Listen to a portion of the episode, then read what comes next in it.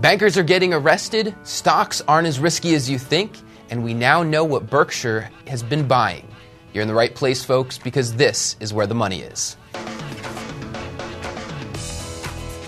Welcome to the show. It is Tuesday. I'm Matt Koppenheffer. This here is David Hanson. David, an e article online talks about Bradley Cooper going to the White House without underwear. Mm. What article of clothing would you leave behind when visiting the White House? Got to ditch my man's ear. what is your, you're wearing? Are you My wearing that man's ear right now? I, I am. You look. You How look- did that story get broken? Was it like the bathroom attendant at the White House? I think- Yeah, he's not wearing underwear. I think Bradley Cooper said it himself. Oh, I mean, if I'm Bradley Cooper, I don't really care what I say at this point in time. exactly. All right, on to the headlines. First headline of the day. Insiders are selling stock at the major banks. The sales include $4.2 million uh, from Matt Zames at JP Morgan. I can only assume that he's trying to do some house renovations to get on MTV Cribs. David, this is part of compensation. This is bankers are now, and if we look at executives across companies, they're being compensated more in stock. They have to sell stock. I prefer it that way. I mean, would you rather them be paying $15 million in cash or a million dollars in cash and 14 Why million does it in have? stock? Why does it have to be that way? Why does it have to be all cash or one million in cash and fourteen million in stock? Why don't they have more of a cash component to this so that the, the, the happenstance of the market isn't impacting these people these people's paychecks? I think I don't think they're living paycheck to paycheck over on Wall Street. We saw Matt I- you mentioned he sold a big chunk of it. I would rather. I think you'd be surprised. These guys live much different lifestyles than you or I.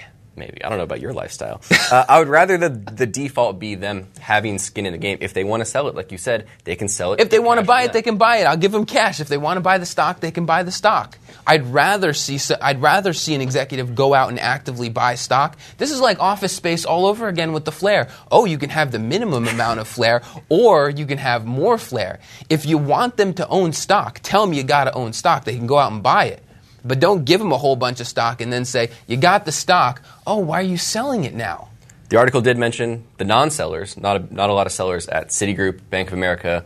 I think it was one one big seller at Goldman, but other than that, Why are you selling at Citigroup right now? it's a good point. Buying at Citigroup right now. Buying. Second headline. Jeez. Staying over at the Wall Street Journal.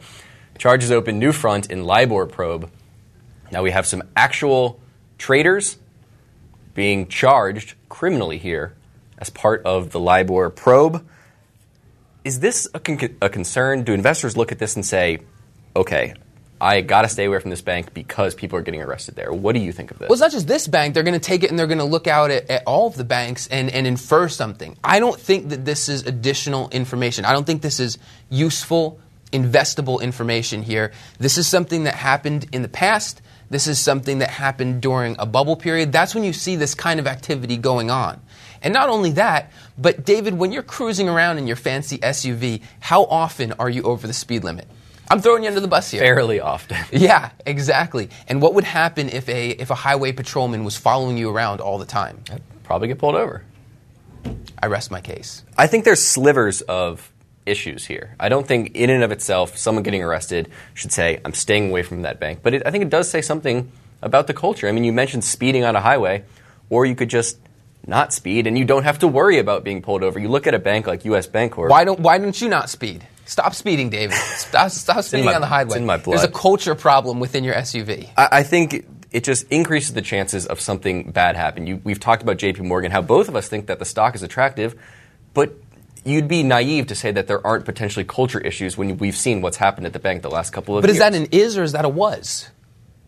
it appears to be still being somewhat of an is uh, when you look In- at stuff going on in the Chinese hiring practices. I'm not saying that's a reason to avoid a stock. I think it's that's built its way into the stock price to some extent. You have to ask yourself, is the discount enough to justify me buying it? Me personally, I think maybe there are some issues there, but the price today justifies the risk I'm taking for the long term. I don't think that this is actionable. Third headline we're going over to Market Watch and Chuck Jaffe, who's talking about it's not, they're, they're now saying it's not necessary that you diversify across assets or, or that you, you can diversify risk across assets, but you can also diversify risk across time. And when you're talking about stocks in particular, the risk to investors goes down the longer your holding period. David, why own bonds then? It's a good question. Um, if you're, I, I really don't know. If you I- hate money, Own bonds if, if, if hate you ha- if you have a time horizon that's 20 years, it really is hard for me to imagine a scenario which you should have a big portion of bonds. I know if you if you read The Intelligent Investor by Ben Graham, he says the optimal por- portfolio is probably 25% bo- bonds. And that's Ben Graham saying that. I don't even know if I agree with him, and that's saying something. You look back to March of 1989. Heard it here. David Hanson disagreeing with Ben Graham. Ben Graham, On- on the godfather of value investing. The 20 years from March 1989 to March of 09. March of 09 was the very, very bottom of this latest big crash we've had. Mm-hmm. Over that 20 year time period, annual returns, annualized returns, over 7% with dividends. Over all that time, at the very bottom. Well, what, what, what about what about the traditional the traditional your age minus uh, 100 minus your age or whatever, and then you put that amount into bonds? Well, how long has that formula been used? Back for 30 years or something? I mean, people are living longer now. I, I don't know. So if you're living to 110, you're really you, you're over a barrel on that one. exactly. I'm a younger person. I'm really not looking to Do you have any bonds. bonds in your portfolio? No.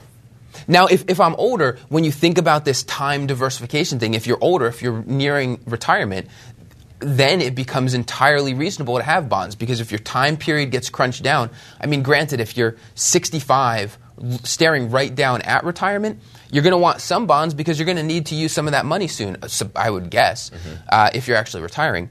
But then you think about it, if you're going to live to 90, 100 years old, I would think you better have a good chunk of that of that portfolio in stocks, unless you have a gigantic portfolio that you just don't have to worry about money. Right. That's problem. Maybe, all maybe that's the way to think have. about it. Is if you if you're using the cash to actually draw from or the account to draw from, maybe that's when you consider. Well, you bonds. shouldn't have. Yeah, it, it's the five year rule. We, we always say it on here. If, if you can't, if you're not going to hold stocks for at least five years, don't have it in stocks. All right.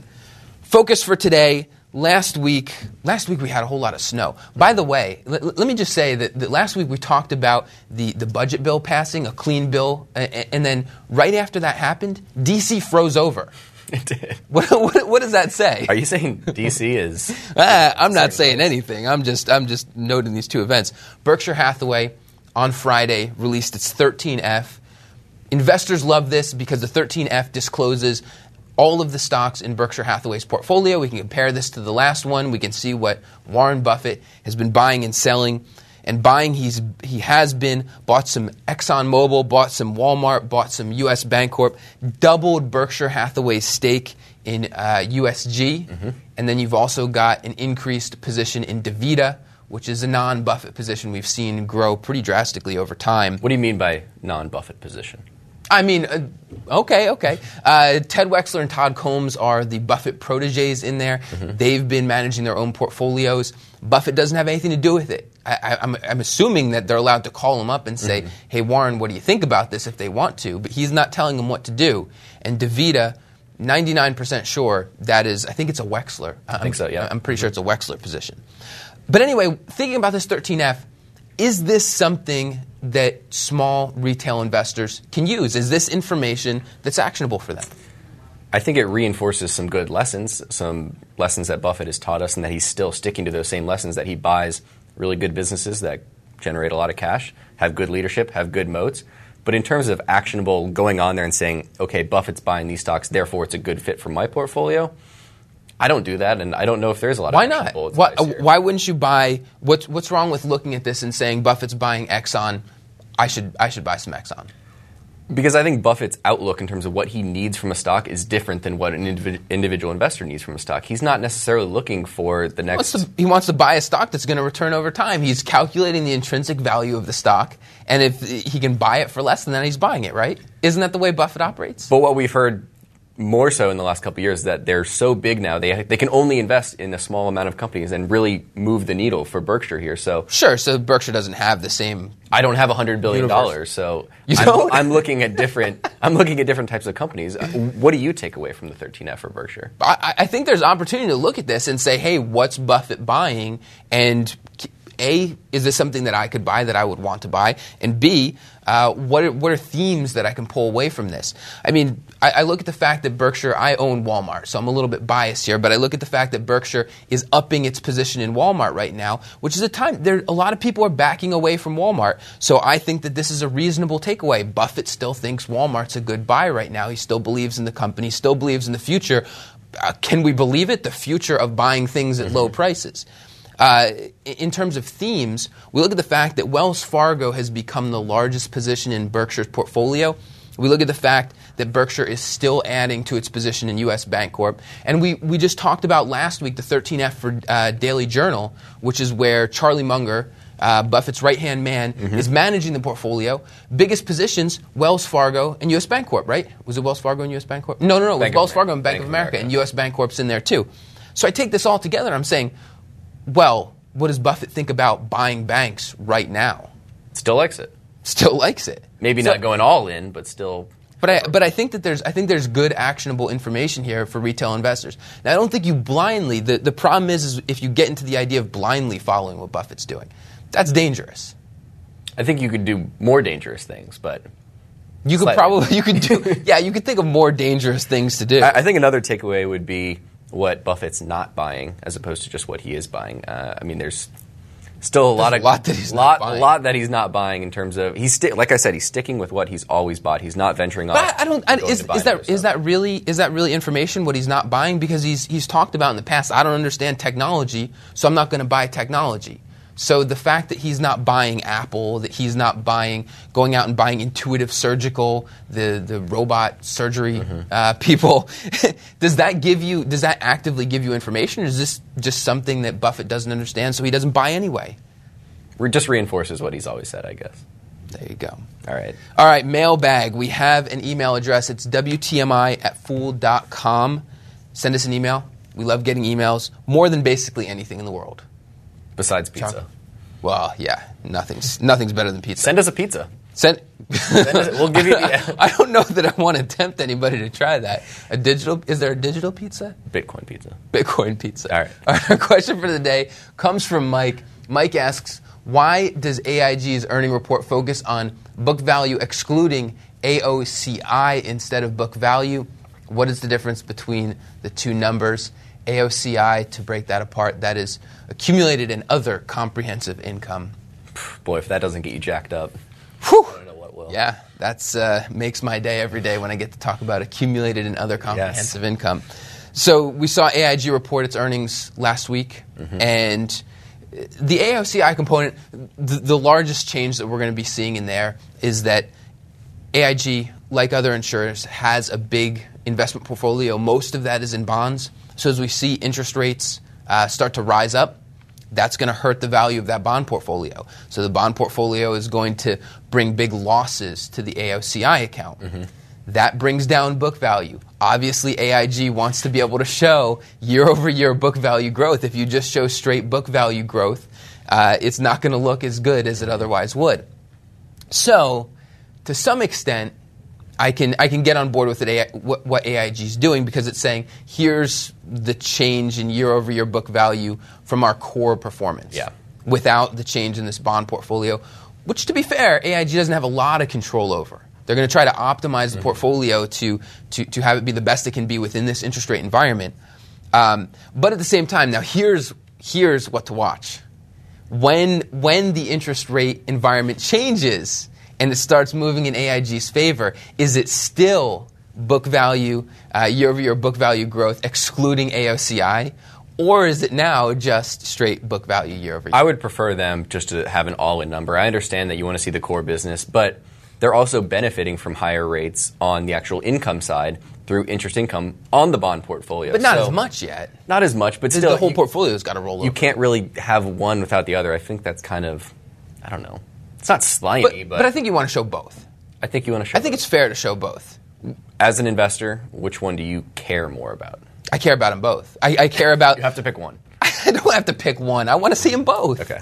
Well, okay, fine. I, am going to care more about the bottom line book value because over time we value it. Uh, we, we value AIG based on a book value multiple. So what I'm going to be looking for is that book value number to grow over time because the multiple, assuming the multiple that, that, that we put on it stays the same, the value of my investment is going to grow. All right. So if you make me choose one. Fair. All right, we got a game for today. That game is Would You Rather. Simple, standard, mm-hmm. would you rather rules. Let's go to the first scenario. First scenario is David, would you rather own Radian, the mortgage insurer, or King Media Entertainment, makers of Candy Crush Saga, I know that's your favorite game, David. Which way are? Reportedly filing for an IPO. Reportedly filing for an IPO. Apparently, King is profitable. Revenue approaching $2 billion If it was valued on price to number of times I've been invited to play Candy Crush Saga, And you've it would look it would and I've declined, it would look like a value stock, no doubt. I'm going to go with Radian here, and the mortgage insurance business historically is not a great one. These this is very cyclical, and when it goes bad, usually these companies do very poorly, and we saw that with Radian coming out of the housing crisis. But I still think we're in the right side of the cycle for Radian to do well over the next several years here. Uh, so maybe Candy Crush is okay, but I'm going for Radian. I, I, set, I set up this question to be a difficult choice, particularly for me. I'm, not a, I'm just not a huge fan of Radian. I'm not a really huge fan of the mortgage insurance business in general, um, but I'm going with Radian here too. This, this online video game business, it's just not a good business. It's a, it's a hits driven business. And we've seen what happened to Zynga. I remember when Zynga was, was getting ready to go public, and I was like, I'm not touching this with a 10 foot pole. Of course, leadership was a little bit different at mm-hmm. Zynga. But Candy Crush Saga, I think five years from now, that's gonna, we'll be talking about that like we're talking about slap bl- bracelets. We're always talking about slap bracelets. Always talking about slap bracelets. All right, second scenario. Would you rather mimic the Berkshire portfolio or buy five stocks today and hold until retirement? What are you doing? And this is mimic the Berkshire portfolio. Exactly. Going out into the future, even when, when, when Buff- Buffett's no longer there, I have to trust whoever takes over for Buffett. Yep. How about transaction costs? No Come on, transaction I, I need the Perfect details. world. Perfect world, no transaction Yeah. costs. I am going to. I'm going to mimic the Berkshire portfolio. That's pretty easy. One stock in the Berkshire portfolio that you're most optimistic about. Putting you on the spot here. Uh, yeah, you are. Um, You can think about it, and I'll answer with Berkshire as well. As as much as I'd like to fancy myself a good stock picker, five stocks to hold until retirement. I think there's a lot of risk that goes into that. People like Buffett can do it, hold five stocks. I don't think I am at the level of Buffett quite yet. So I'm going with the Berkshire portfolio. Like I just said, I don't know if there's a lot of actionable actions, if that's a word, for Actionable actions. for, for small word. Investors to take. But I still feel comfortable with the allocators at the top of the portfolio there. I'm gonna, I'm gonna, to answer your question, I'm gonna go with Goldman Sachs. I was almost gonna go with Wells Fargo, but I think if you weigh the two along with the current valuations, Goldman Sachs is, I think, the better value right now. I mean, look, these, it's, it's a, it's a culture that brings in the best and the brightest, and it's a, it's a company that just knows how to make money mm-hmm. across different cycles. As the regulations change, they figure out how to make money within the regulations. I know a lot of people aren't crazy about some of the stuff that Goldman does. But generally, almost always, it's not illegal. They just find ways to work within the regulations to make the most money that they can. How about you? I don't know. We're going to move on. Oh, come on. I'll tell you tomorrow. All right, finishing off in the Twitter sphere. David, what's our first tweet? Our first tweet is from Edward Harrison. He says the loan to deposit ratio at U.S. banks is at a 35 year low. We have a chart just to show how ridiculous it is. Uh, very low. We always talk about how this is Very, very a lot of opportunity for Wells Fargo, Bank of America have very low loan to deposit ratios right now. A lot of dry powder on the books. Is there anything we're missing? Is this somehow not a good thing? You're asking me why I'm wrong. yeah. Why, why am I? I'm not. Look deep down. I'm, I'm not. I, I don't. This is so. I just talked. We, we just had the interview with Michael Mauboussin on uh, Friday, and and one of the key uh, behavioral biases you want to look out for is overconfidence. And if there's some place where I fall into that, it's right here. But I, I do not think that that we're wrong on this one. Uh, it's a it's a cycle issue. The reason that it's as low as it is is because we're coming out of such an extreme uh, in the 2008-2009 timeframe. Uh, but I think that this is this is just a cyclical thing, and as the credit cycle starts to pick back up, as the economy starts to pick back up, we're going to see banks start to lend again, and that's when that starts to heat up. That's when you're going to want to look out. All right. Second tweet. Second tweet. We've got Saki Michal. Uh, it's at Capital Observer on Twitter. The departures of executives at Annaly is understandable due to its poor performance. The fact that the stock is down is backward looking, in my opinion. David, are you worried about these departures at Annaly? You got the C- was CIO and, the COO. and a board member elected not to stand for for reelection there. So a lot of turnover here. Are you, are you disappointed? You're, you're an Annaly shareholder. Are you disappointed with the results? And, and so does that mean that executives should be leaving? I'm not that disappointed with the results. It's not like they're this black sheep in the industry that's done amazing and they're the only ones suffering. I think they've done relatively well considering the circumstances that they've been around. And I think it's a little short sighted to blame these executives, perhaps, on the poor performance. Yes, it could have been better. But I don't know, it leaves me kind of middle ground right now. I'm not excited that they left. I'm not really disappointed that they left.